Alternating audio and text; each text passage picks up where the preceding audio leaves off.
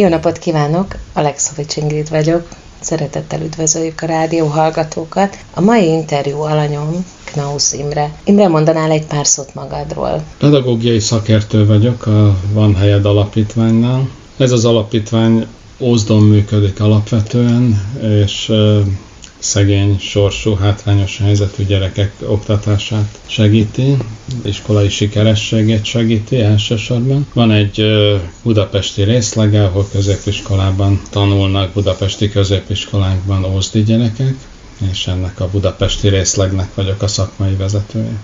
Előtte pedig hosszú ideig, 21 évig egyetemi docens voltam a Miskolci Egyetemen. Ezért is esett rá a választásom, nem csak a múltat, hanem a jelened miatt is, hiszen gyakorlatilag majdnem, hogy az egész, a pályád egészén a, azzal foglalkoztál, hogy mi is az a tudás, amire szükségünk van, illetve hogy hogyan segítheti ezt az iskola. Egy csomó mindent írtál ebben a témában is, de akkor beszéljünk egy kicsit arról, hogy járjuk körül magát a tudást. Ha tudnál egy meghatározást adni arra igazából, hogy mi is a tudás, akkor annak nagyon örülnék, és akkor onnan tudunk egy kicsit terjeszkedni a témában, kicsit körüljárni ezt a témát. Tudományos definíciót én nem mernék adni.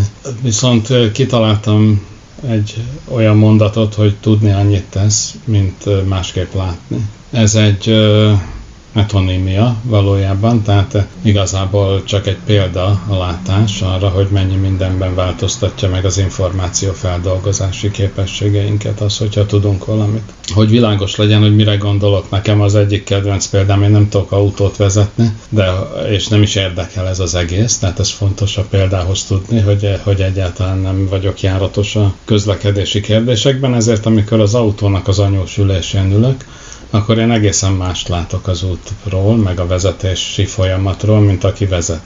Tehát aki, aki vezet és tud autót vezetni, az rögtön észrevesz minden problémát, szabálytalanságot, ami őt akadályozhatja a vezetésben, ez engem, ezek engem nem érdekelnek, tehát én vagyok a leghálásabb utas, ugye, mert hogy nem, nem fogok beleszólni abba, hogy hogyan vezet a másik, mert nem is értem az egész folyamatot, és viszont esetleg észreveszek olyan dolgokat az úton, amire neki nincsen e, energiája figyelni. Tehát az, hogy valaki tud valamit, ért valamihez, az meg fogja változtatni az információ felvételét. Erre persze azt lehet mondani, hogy, e, hogy ez biztos érvényes a tudások egy bizonyos fajtájára, más tudásokra meg biztos nem. Általában azt szoktuk szoktuk gondolni, hogy a tudás arra jó, hogy a cselekvéseinket módosítsa, tehát hogy képesek legyünk megcsinálni dolgokat.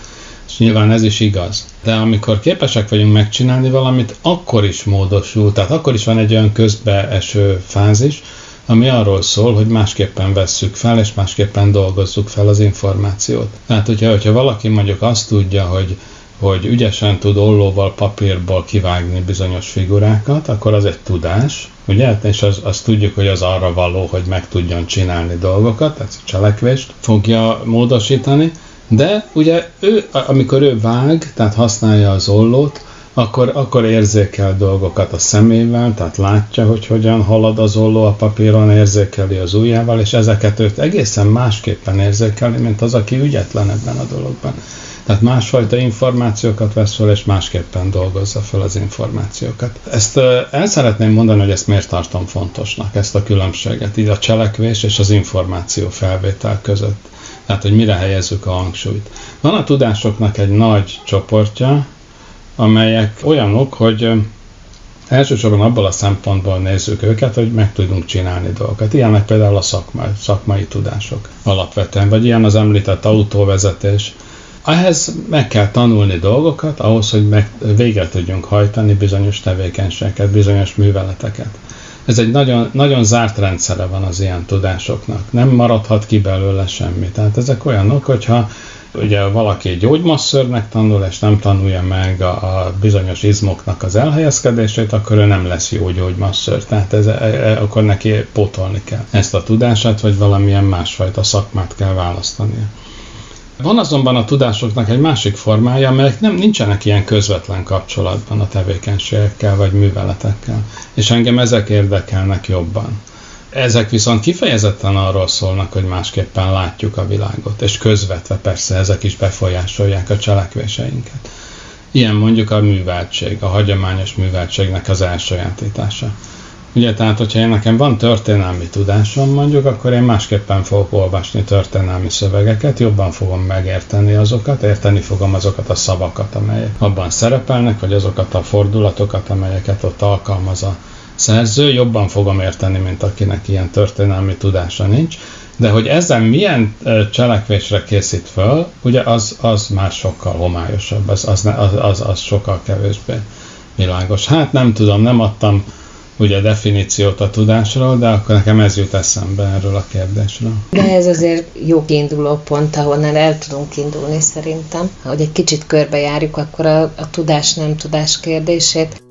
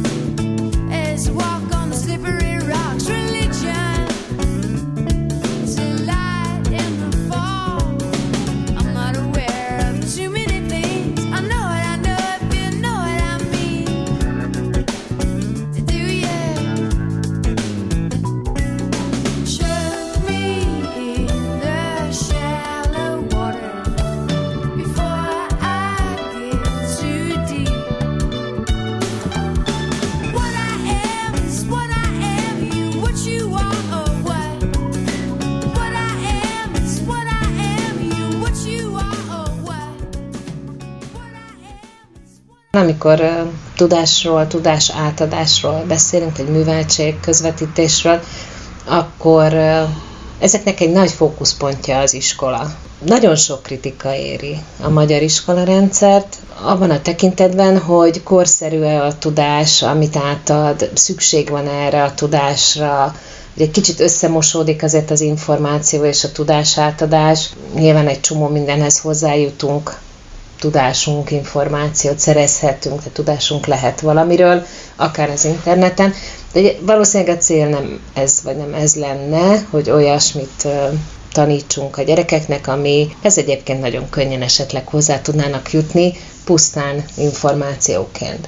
Van-e szükség akkor az iskolákra, ha igazából a világról szerezhetünk tudást máshogyan is? Kellenek-e az iskolák ahhoz, hogy a gyerekeink tudjanak a világról? Kellenének szerintem, de szándékosan fogalmazok feltételes módban, azt gondolom, hogy nincsenek, majd erről beszéljünk, tehát hogy igazából egy látszatléte van az iskoláknak, én úgy érzem. De hát pont abból, amit elmondtál, világlik ki, hogy mennyire borzasztó fontos lenne az, hogy az iskolák jól működjenek.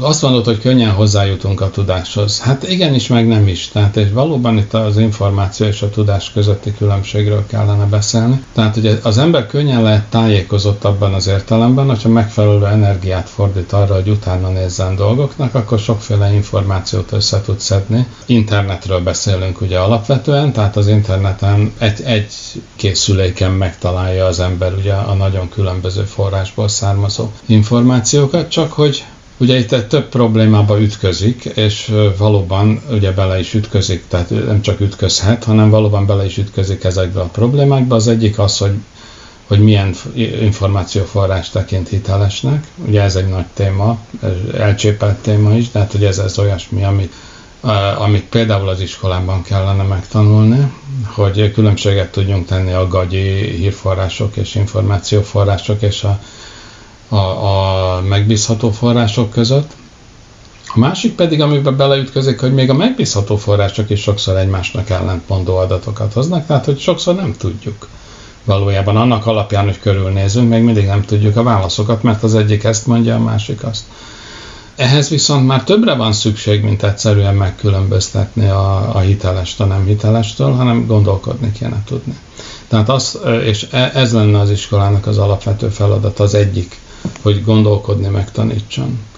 Vagyis, hogy, hogy észrevegyük a problémákat egy-egy gondolatmenetben, gyanús legyen az, az elhamarkodott válasz, a végig gondolatlan válasz, hogy kritikailag tudjunk gondolkodni, ami ugye azt is jelenti, hogy készen álljunk mindig kérdéseket föltenni a válaszokkal kapcsolatban. Ne higgyük azt, hogy, hogy valamit elolvastunk, és akkor, hogy megbízható forrásból olvastunk, akkor az biztos, hogy igaz.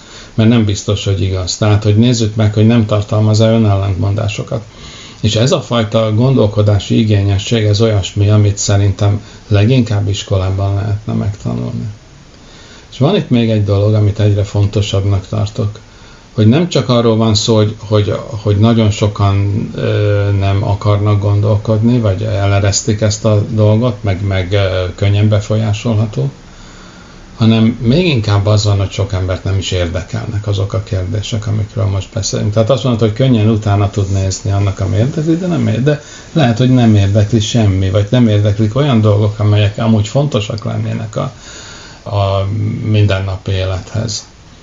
És ugye ez a kíváncsiság vagy érdeklődés, ez olyasmi megint, ami, aminek egyrészt a kiöléséért jelentős mértékben felelős az iskola szerintem, másrészt meg hát még több dolga lenne, nem csak az, hogy ne ölje ki, hanem hogy keltse fel ugye ezt az érdeklődést mondjuk a hagyományos műveltség témái iránt, a műveltségi tartalmak iránt. Az érdekelne egy kicsit engem, hogy ugye arról beszéltél, hogy felkelteni az érdeklődést az iskolákban, de hát mi iránt. És akkor ez egy sarkalatos pont szerintem, és ez egy nagy küzdelem, mert amit te hagyományos műveltségnek hívsz, arról azért elég hosszasan vitáztak itt az elmúlt években, meg valószínűleg fognak is még a pedagógiai szakemberek, az oktatáspolitikusok. Mi, mi a csodára is lenne szükség igazából? Mi iránt keltsük fel a, a gyerekek érdeklődését? Honnan tudjam, hogy ez a, ez, ez a kérdés, vagy ehhez a kérdéshez kapcsolódó tudás, ez számára hasznos lesz majd? Ez egy jó kérdés, és rávilágít arra szerintem, hogy tévúton jár a tantervfejlesztés már hosszú ideje, de most aztán végképp. Tehát ugye az oktatás szervezésben ezt tantervfejlesztésnek hívjuk ezt a területet, tehát amikor el akarjuk dönteni azt, hogy mit fogunk tanítani, mert tényleg fogalmunk sincs, hogy mit kellene tudni. Pláne ugye 10 év múlva, 20 év múlva, 30 év múlva mit kellene tudni. Lehet, hogy ezt el kéne engedni, ezt a dolgot, és azt mondani, hogy nem kell ezt a dolgot eldönteni.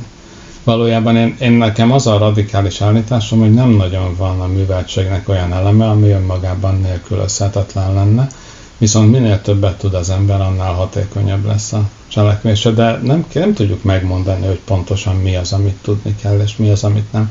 Egy kicsit más síkon kellene ezt a dolgot közelíteni, valami metaszinten, tehát, hogy milyen gondolkodási képességek azok, amelyekre nagy szükség van, és amelyek viszont nem képzelhetők el a hagyományos műveltség témái, vagy a műveltségi javak nélkül. Ilyen például ugye az, ami szerintem hiányzik a mai világban, az oksági gondolkodás. Tehát, hogy ez, ez egy nagyon-nagyon erős feladat kéne, hogy legyen az iskolában, hogy az igényt is felkeltse, nem egyszerűen képességfejlesztés, hogy az igényt felkeltse az iránt, hogy, hogy, hogy keressük az okokat, hogy mi miért történik. Egy olyan világban élünk, ahol egyre ritkábban van erre ténylegesen szükség, tehát vagy úgy érezzük, hogy nincs rá szükség a, a hétköznapi életben nagyon sokszor meg vagyunk anélkül, hogy nem tudjuk, nem értjük, nem is érdekel, hogy, a, hogy miért. Tehát már ugye szoktuk mondani, mert elakadok ott, hogy a csengő miért szólal meg, hogyha megnyomjuk a gombot, tehát hogy többen mi történik a, a háttérbe, és amikor számítógépről beszélünk, akkor még inkább így van. Tehát ott egy annyira virtuális világ van, már ugye az, hogy a kurzor mozog a képernyőn, ahogy mozgatom az egeret, már az egy virtuális dolog, valójában nem mozog semmi, hanem hol ez a képpont gyullad ki, hol a másik, de hogy valójában mi történik a gépen belül, az sokszor ugye még a szoftverfejlesztő sem látja tisztán, hogy tehát nagyon eltávolodik a, a valódi oksági összefüggés attól, amire, amire szükségünk van. És ez leszoktat minket arról, hogy, hogy föltegyük a kérdéseket. Márpedig ugye közben meg az az állításom, hogy nagyon nagy szükség lenne erre, mert hogy vannak dolgok, amik, amik hát erről nem mondhatunk le. Hát ilyen, például szerintem a politika az egy ilyen terület. Tehát ugye, hogyha én azt mondom, hogy, hogy, hogy demokráciában gondolkodom, és arról, hogy választások vannak, mondjuk, de nem csak a választások, hanem egyáltalán döntéseket kell hoznom, politikai döntéseket, mert hogy a demokráciában a polgárnak is meg kell hozni bizonyos döntéseket, akkor ugye ezeket felelősen csak akkor tudom meghozni, hogyha van elképzelésem arról, hogy hogy működik ez a társadalom, amiben élek. Tehát, hogy az mégiscsak elképesztő, hogy emberek tömegeinek nincsen elképzelése arról, hogy miért van infláció, vagy hogy a munkanélküliség az mivel függ össze, hogy, hogy hogyan zajlanak ezek, hogy mi az, hogy GDP. És most közgazdasági fogalmakat hoztam, de hozhattam volna mást is. Vagy ugye a környezet pusztulása, a klímaválság, stb. Tehát ezek meg a nagy kérdések, amik nem... Tehát az a baj ezzel a, a klímaválsággal, hogy nem tudom beadni a világot a szerelőhöz, hogy javítsa meg. Tehát, hogy, hogy ugye, hogyha elromlik a bicikli, akkor lehet, hogy azt, a, a, vagy nem, nem tudom, ezt, nekem nincs bicikli, mert biztos, hogy meg tudja javítani. Az autót, elromlik az autó, akkor beadom a szerelőhöz, és akkor ez megcsinálja, és azt mondom, hogy nem kell nekem ezt a dolgot tudni csak a világot azt nem tudom beadni a szerelőhöz. Ugye, vagy a, a testünknek a működése, az egészség. Ugye hát odaadom az orvosnak a testemet, oké, okay, csak azért nem baj, hogyha nekem is van fogalmam arról, pláne még mielőtt az orvoshoz kerülnek, hogy, hogy hogyan működik. Tehát, hogy ez az okságügyi összefüggésekről való gondolkodás, ez nem egy, egyszer, nem egy képesség egyszerűen, nem is egy attitűd, hanem ennek van még egy olyan része, hogy tárgyi tudásra van szükség, anélkül nem lehet. Tehát, hogy meg kell ismernem bizonyos dolgoknak a működését ahhoz, hogy egyáltalán az oksági összefüggésekről nekem fogalmam legyen. E, ez mondjuk az egyik terület, ami ilyen, ilyen mert azt szint az, az oksági összefüggés.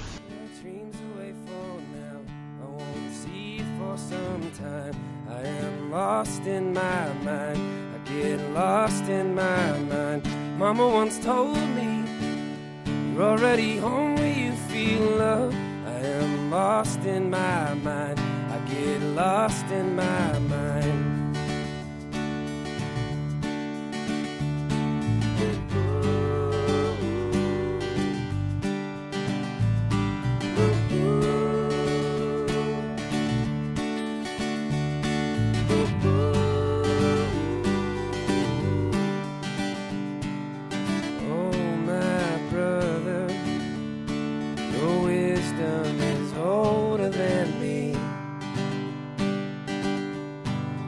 Oh, my brother, don't you worry about me.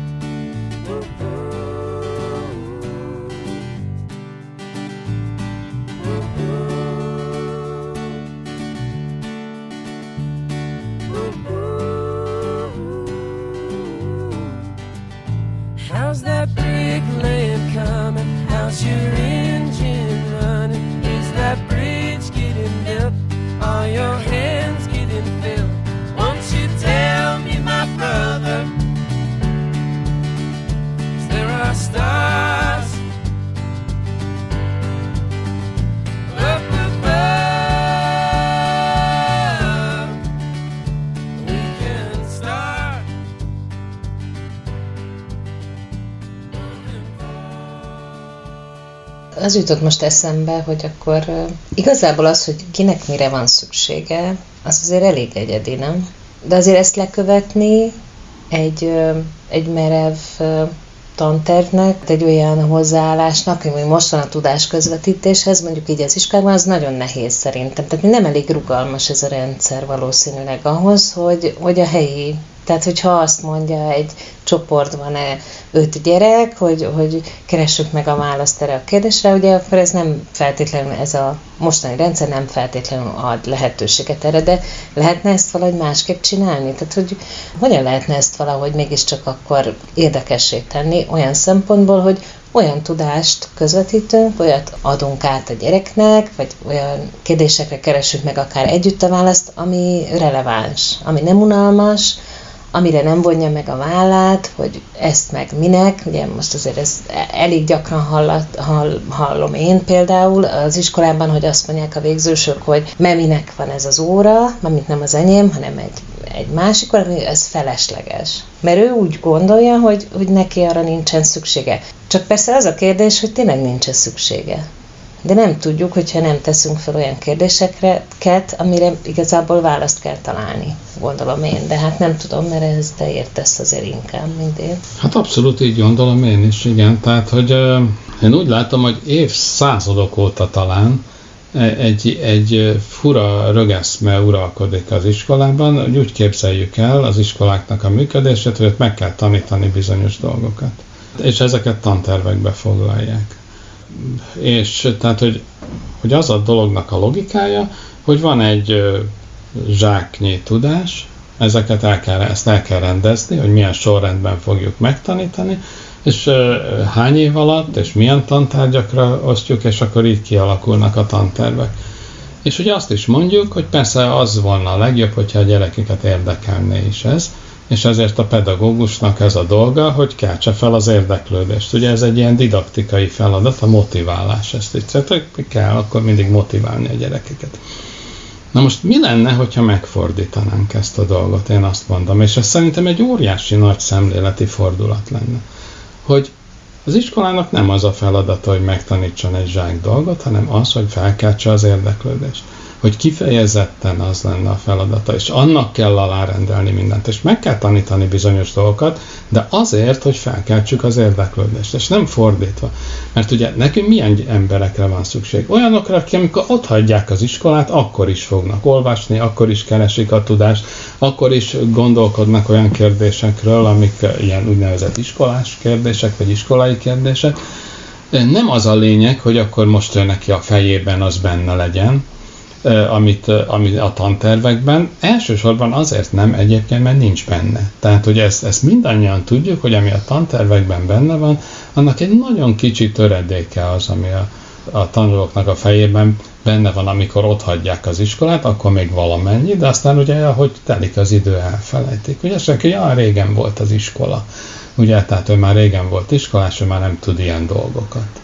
Ugye hát én most, bocs, ezt mindig elsütöm ezt a poént, mindig meg szoktam kérdezni értelmiségiektől, hogy hány proton van egy hidrogénatomban, és akkor nevetnek, hogy hát, hát miért is kéne ezt tudni, ugye, tehát hogyha nem éppen természettudományos szakosok, hanem mondjuk történelem tanárok vagy ilyenek. Hát, hogy, hogy nem egyszerűen nem tudja az ember ezt, vagyis hát nem tud semmit kémiából, hanem, hanem ugye még mulatságosnak is tartja, hogy ezt miért kéne bárkinek is tudni. Tehát, de, de hogy ott ült az iskolában hosszú ideig, és szúrta el az idejét azzal, hogy olyan dolgokat tanul, amiről nem emlékszik aztán semmire. Miért nem lehet fordítva? Tehát miért nem lehet olyan dolgokkal foglalkozni az iskolában, amelyeknek kifejezetten az a célja, hogy a műveltségi javak iránt felkeltse az érdeklődést. És ez akkor ez azt jelenti magyarul, hogy nem kell, hogy ugyanazt tanulja mindenki.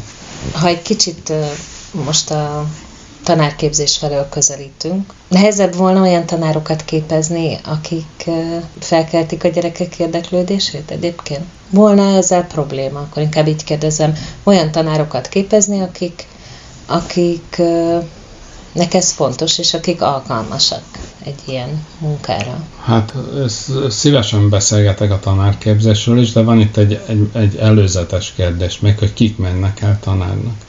És én azt gondolom, hogy, hogy igen, igazad van, hogyha itt egy nehézséget látsz az ilyen típusú pedagógiai munkában, mert ugye ehhez nagyszerű tanárok kellenek. Tehát olyanok, most itt nem emberileg nagyszerű, mert emberileg nagyszerű tanárok most is jelentkeznek a tanárképzésbe, és el is mennek néhányan közülük, ugye tanítani.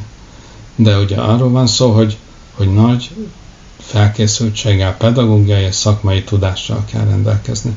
Sokkal könnyebb, ugye most csak a szakmai tudásról beszélve, ugye sokkal könnyebb azt mondani, hogy én tudom azt, ami a tankönyvekben van, és akkor azt le fogom adni, ahogy ugye mondja a pedagógus zsargon, tehát leadom majd az anyagot az órán, és aztán a következő órán majd a következő anyagot, mint, mint, a, mint az, hogy kérdéseket tegyek fel a, a tanulóknak, és kezdjenek elő kutakodni, és tudjam megmondani, hogy az a válasz, amit ők adnak, az helyes vagy nem, közelebb vissza megoldáshoz, vagy nem, vagy távolít inkább. Ehhez nagyon nagy felkészültségre van szükség, arról nem is beszélve, amikor a gyerekek kérdeznek, ugye, hogy az is nagyon jó lenne olyan légkört teremteni, ahol kérdések záporoznak a, tanulókból. Ez egyáltalán nem nehéz, mert a kisgyerek azért még kérdez. Tehát én, én szerintem az iskolának itt óriási felelőssége van, hogy leszoktatja a kérdezésről a, a gyerekeket egyébként részben pont azért, mert a tanár nem szeret, ugye nem szereti azt mondani, hogy hát fogalmam sincs. Tehát,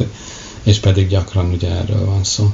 Magyarul vonzóvá kéne tenni a pedagógus pályát, tehát ez egy nagyon aktuális kérdés, hát jelenleg nem az. Tehát ez, ezt, ezt, mert politikusok szívesen is beszélnek most erről, ugye, hogy, hogy baj van azzal, hogy kevesen mennek el pedagógusnak. Ez, ez úgy jelenik meg most a, a gyakorlatban, hogy tanárhiány van, de én most nem erre éleznék uh-huh. ki, hogy tanárhiány, hanem hogy minőségi tanárhiány van. Tehát, hogy, hogy nem annyira a legjobbak mennek el tanárnak, és hát e, ebben kéne változtatni. És most és hogy ez, ez, ez mitől, ez szerintem két dologtól függ alapvetően de hát ezek közhely, ugye, tehát nem mondok semmi nagyot. Tehát nyilván a pedagógus fizetés az egyik, tehát, hogy tartósan, nem az, hogy megemeljük most egy kicsit, hanem, hogy tartósan magas legyen a pedagógusoknak a fizetése. Magas, ezen azt értem, hogy tényleg az. Tehát, hogy ne, nem arról van szó, hogy, hogy ugye úgy szokták mondani, hogy hogy mondják, hogy felzárkóztatni az értelmiségi átlaghoz, vagy nem tudom mihez a pedagógus fizetés, nem felzárkóztatni kell,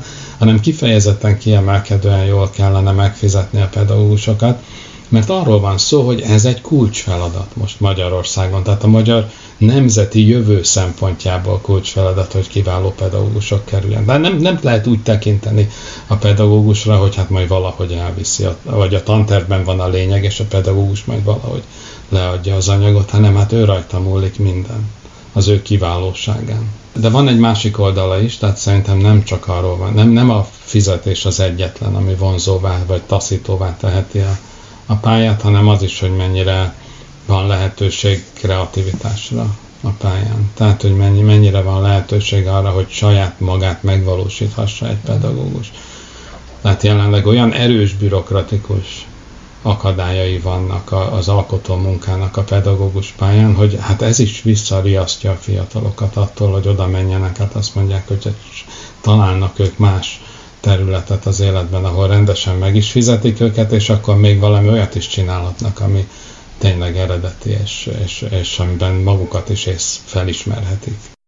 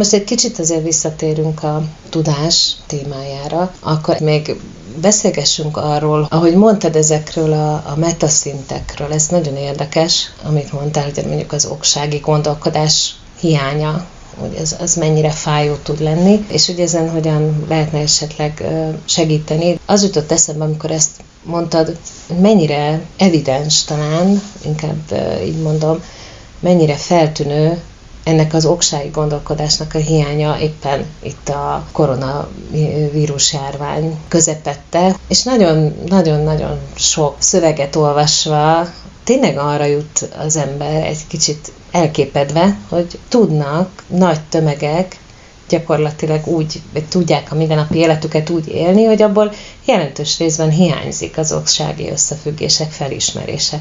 De hogy ez már nem csak riasztó, vagy, vagy hát elképesztő, hanem azt gondolom, hogy veszélyes is. Hol ennek a kifutása, hogyan mondjam, a tudatlanság felfaja a gyermekeit, vagy hogyan kell ezt most egy kicsit össze összemixeltem a, a dolgokat. Szokt, szokták azt mondani, hogy elhűl a világ, és akkor főleg az idősebbek mondják ezt, ugye, akik elcsodálkoznak azon, hogy mi mindent hallanak, de hát közben azt látjuk, hogy azért az idősebbek is hajlamosak hinni a konteókba, tehát hogy ez nem életkor kérdése. Melyik lesz ez a pont, amikor ráébred az emberi társadalmak nagy része arra, hogy szükség van arra, hogy megerősítsük azokat a gondolkodási folyamatokat, azokat, azt a kritikus gondolkodás, azt. De azért mégis hol, szerinted hol lesz az a pont, amikor ki lehet azt mondani, na jó, hát akkor egy kicsit ezt így gondoljuk végig újra. Ugye fogalmam sincs, hát simán lehet, hogy nem lesz ilyen pont. Hát nem.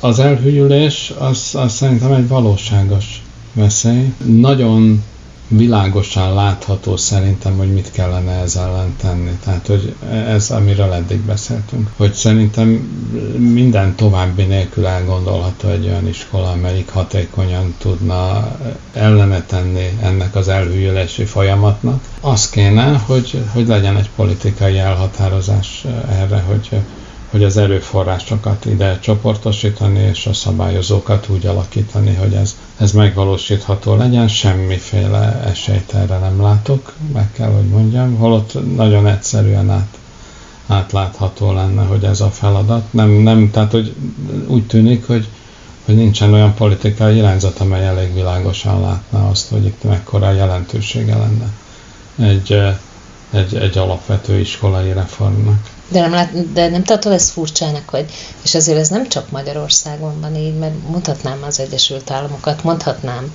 mondhatnék nyugat-európai példákat, hát gyakorlatilag szinte ugyanez a helyzet mindenhol.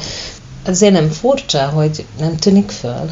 Ez ebben a pillanatban most már veszélyes vagy önveszélyes az emberi társadalmakra, az a fajta tudatlanság, vagy tájékozatlanság, bizonyos kapcsolatok felismerésének a hiánya. Nem arról van szó, hogy, hogy oké, okay, akkor ezt egy kicsit nem látják át, az nekünk jó, mondjuk, ha ilyen svindlis vagyok, és akkor nekem az jó, ha a másik az nem annyira ismeri föl, hogy mit csinálok, de hát azért ezen már abszolút túl vagyunk, túljutottunk, tehát látjuk azt, hogy vannak olyan országok, ahol nem oltatják be magukat az emberek elég, és itt most nem Magyarországról beszélek, mert itt azért valameddig legalább eljutottunk, és azt látni, hogy gyakorlatilag a halálos ágyán is azt mondja, hogy nincs vírus. Olyan fajta bizalmatlanság épül ki benne minden iránt, ami azért valahogy onnan ered, hogy nem segített neki.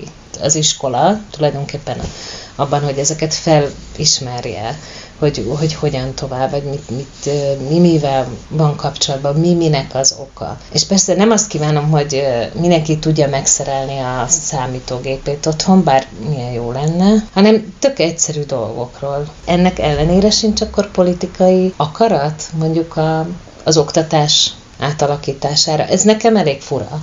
Fura, de hát e, én ezt látom.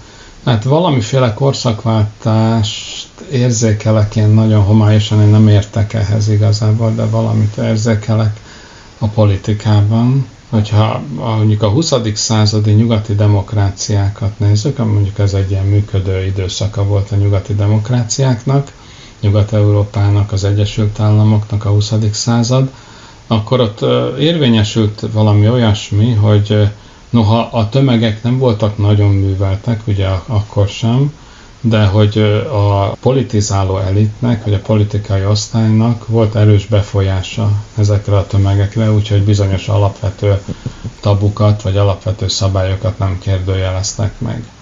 Volt egy tekintélye a politikai osztálynak, és e, szerintem ez nagyon fontos volt a demokráciák működő képessége szempontjából. Most nagyon sok ok miatt, nem tudom, tömegkultúra átalakulása, az internet, stb. E, nem látom át tisztán, hogy milyen okok miatt, de azt érzem, hogy a 21. századra ez, ez egy változáson megy keresztül mintha elveszítené ezt a tekintélyét a politikai osztály, és inkább fordítva működik a, a dolog, hogy egyre inkább a politikusok alkalmazkodnak a, a tömegek felől jövő igényekhez, és ráálltak egy olyan politizálási módszerre, amely ezeknek az igényeknek a kiszolgálását, vagy, vagy látszólagos kiszolgálását tartja feladatnak, és hát szerintem ezt szokták populizmusnak nevezni, ami ugye a diktatúráknak is, az autokráciáknak a melegágya, és ebben a struktúrában ugye tulajdonképpen kezd elfogadottá válni az, hogy az emberek hülyék, most fogalmazunk. Uh-huh. Az emberek hülyék, alkalmazkodni kell hozzá. Azt kell, hogy megválasszanak, uh-huh. és ahhoz, hogy megválasszanak, akkor nekem ezekhez az emberekhez kell, az ő nyelvükön kell beszélni, úgy kell csinálni, hogy tessem nekik, stb. És hát ugye ennek aztán vannak olyan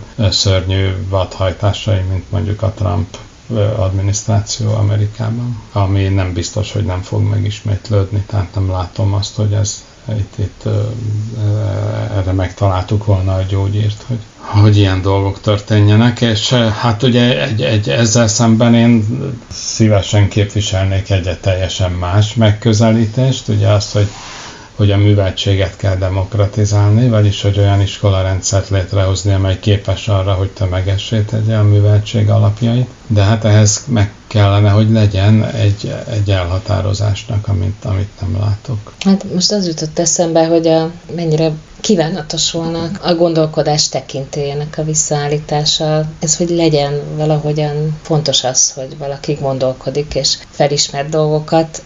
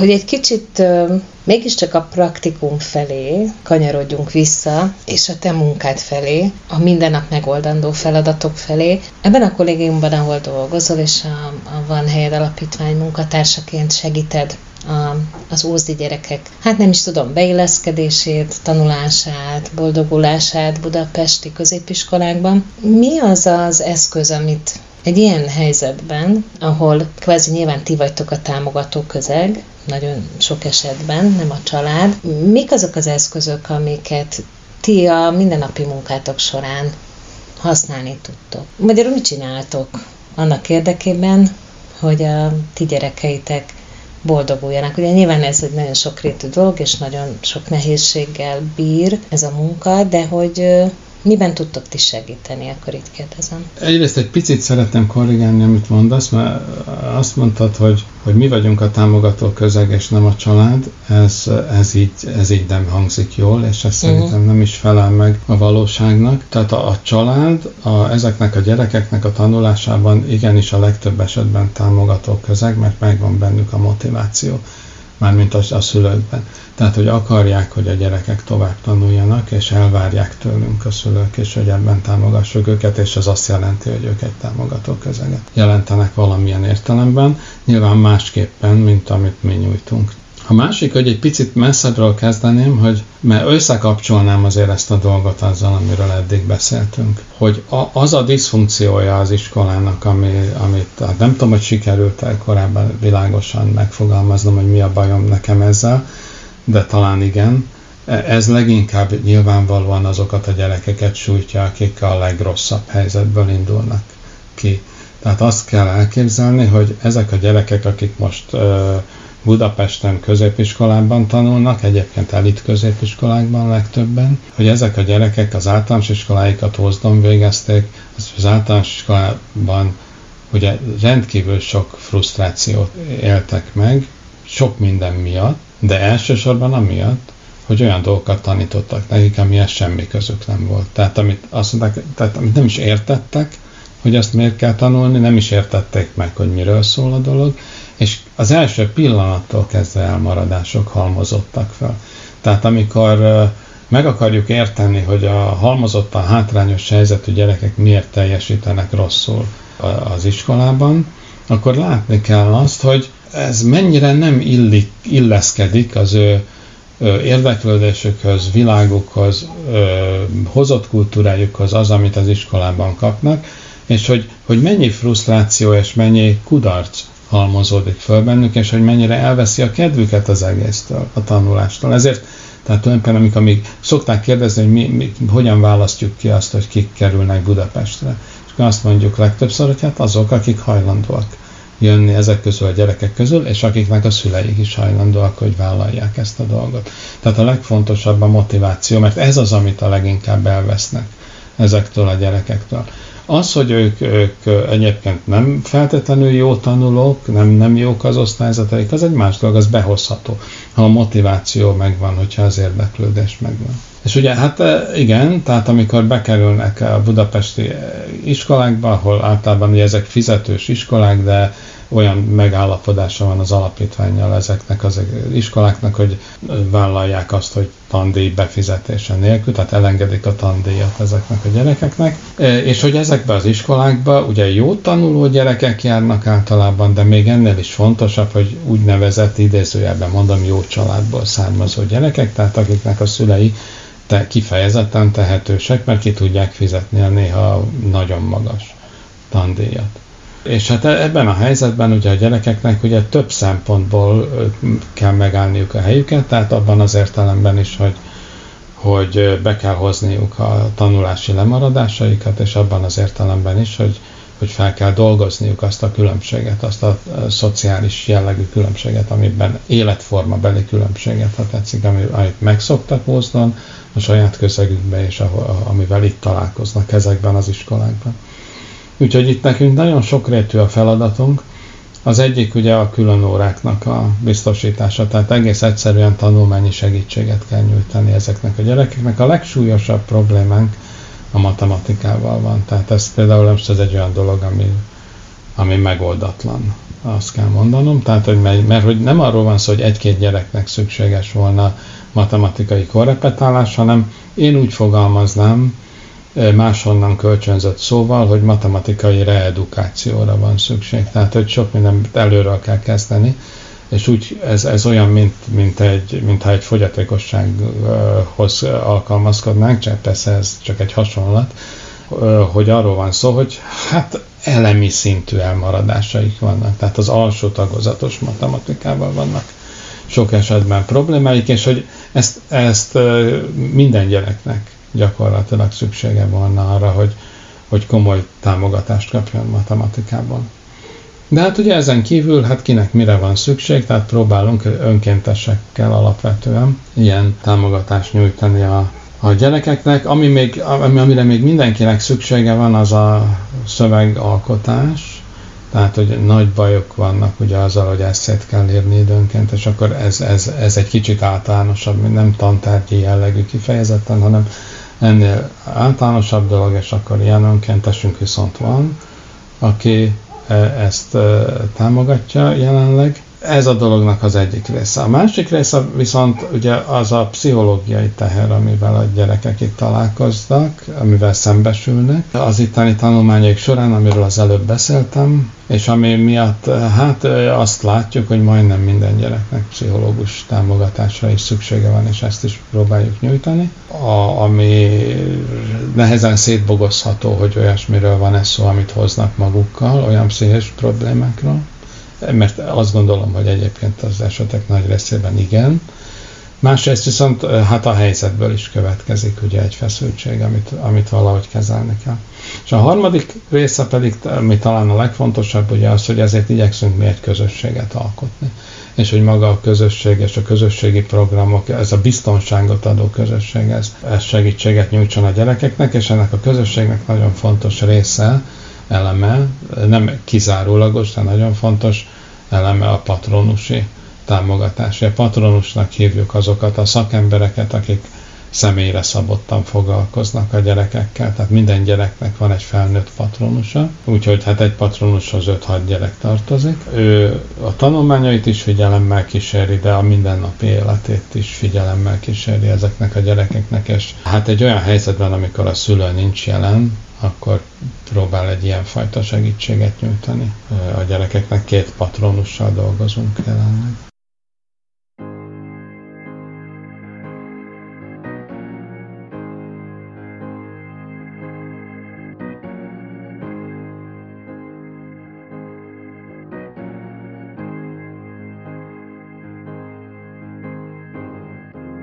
That's God shall get and then that's not shall lose.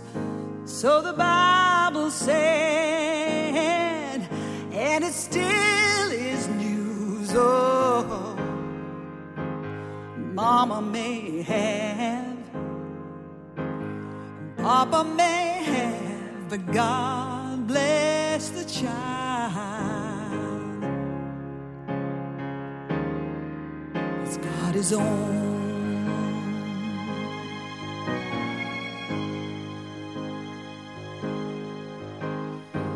Yes, the strong get small while the weak ones fade. Empty pockets don't ever make the great.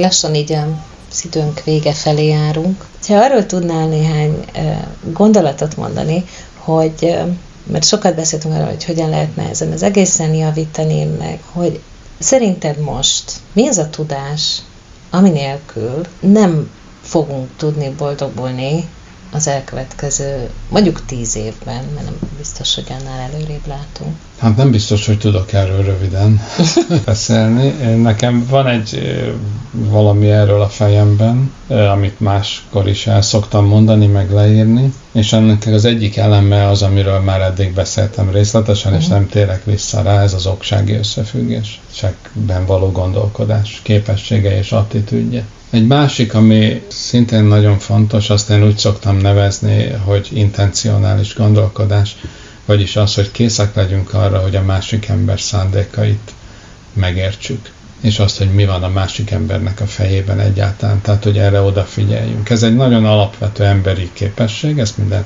mindannyian gyakoroljuk, de egyáltalán nem mindegy, hogy milyen mértékben vagyunk erre felkészülve. Ezt azért tartom borzasztó fontosnak, mert a jövő kihívásá, ugye nem sokat tudunk, hogy mik lesznek a jövő kihívásai, de azért azt eléggé nagy valószínűséggel bejósolhatjuk, hogy a sokféleség az egy nagy kihívás lesz. Tehát, hogy, hogy kénytelenek leszünk együtt élni olyan emberekkel, akik nagyon mások, mint mi, akik mindenben mások, mint mi. Ilyenkor a veszély, az iszonyú nagy a veszélye annak, hogy egymás torkának fogunk esni és el fogjuk harapni egymás torkát, mert hát nem vagyunk ehhez hozzászokva. És borzasztó fontos lenne, hogy, hogy elemi képességünk legyen az, hogy a másik fejével is tudjunk gondolkodni. Ez olyasmi, ami, ami nem tréningeken kialakítható. Néha azt hiszük, hogy ezek olyan dolgok, amiket szervezünk, akkor egy jó személyiségfejlesztő tréninget, és akkor majd toleránsak leszünk. Csak hát itt nem toleranciáról van szó, hanem megértésről arra, hogy különböző kultúrák között tudjunk mozogni. Hogy lássuk, hogy van olyan kultúrában mi nőttünk fel, és olyan kultúrában mások nőttek fel, és hogy ezt a másik kultúrát is ismerjük, meg a magunkét is mélyebben ismerjük. Ez az egész szerintem nagyon szorosan összekapcsolódik a nemzeti közösség létével, vagy nem létével. Tehát az, hogy mi mi itt Magyarországon élő emberek közösségként tudunk-e működni. Nem attól leszünk közösség, hogy egyformán gondolkodunk, hanem attól, hogy meg tudjuk érteni a másképpen gondolkodót is. Ehhez nagyon sok tárgyi tudásra van szükség, tehát én szeretném mindig hangsúlyozni, hogy nem egyszerűen attitűdökről van szó, nem egyszerűen tréningeken kialakítható képességekről, hanem tehát ismernünk kell a történelmet például, ismernünk kell azt, hogy hogyan alakultak ki bizonyos kultúrák, és hogy hogy melyek ezeknek a legfontosabb összetevői. Úgyhogy ez lenne egy, egy másik nagyon fontos dolog, amit én itt hangsúlyoznék. A harmadik, ami nélkül szerintem nem lehet igazából meglenni. Hát arra is kitaláltam egy neologizmus, bocsánat, egy műszót,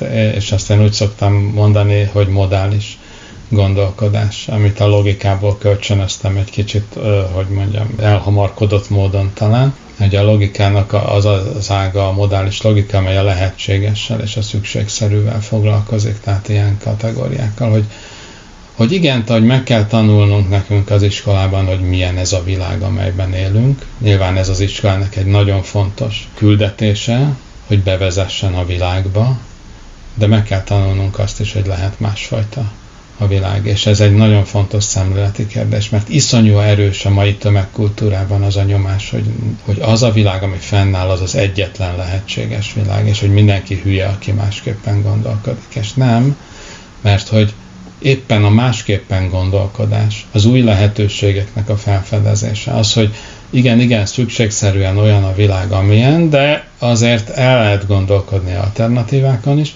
Ez az attitűd az, ami, reményt adhat nekünk arra, hogy nem pusztulunk el mindannyian rövid időn belül. Tehát, hogy ha ugyanazt csináljuk tovább, amit eddig csináltunk, akkor a pusztulásba megyünk. Tehát ez egy nagyon világos út. Ahhoz, hogy ne oda menjünk, ahhoz másképpen kell látnunk a dolgokat, és ez a modális gondolkodás, nevezzük így, ez, ez szintén nélkülözhetetlen, és megint csak azt mondom, hogy a hagyományos műveltség ebben nagyon sok fogódzót ad, Egyszerűen azáltal, hogy például a múltban néz a hagyományos műveltség, és, e, és hogy régen ugye az, másképpen gondolkodtak az emberek, és azt is meg kell értenünk, hogy ez hogyan volt lehetséges. Tehát, hogy, hogy van egy ilyen felforgató szerepe ugye az irodalomnak és a történelemnek is, hogy, hogy radikálisan mást mutat, mint ami van a hétköznapjainkban.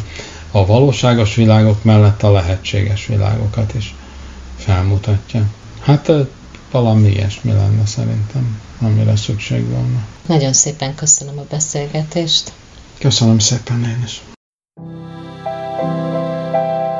thank you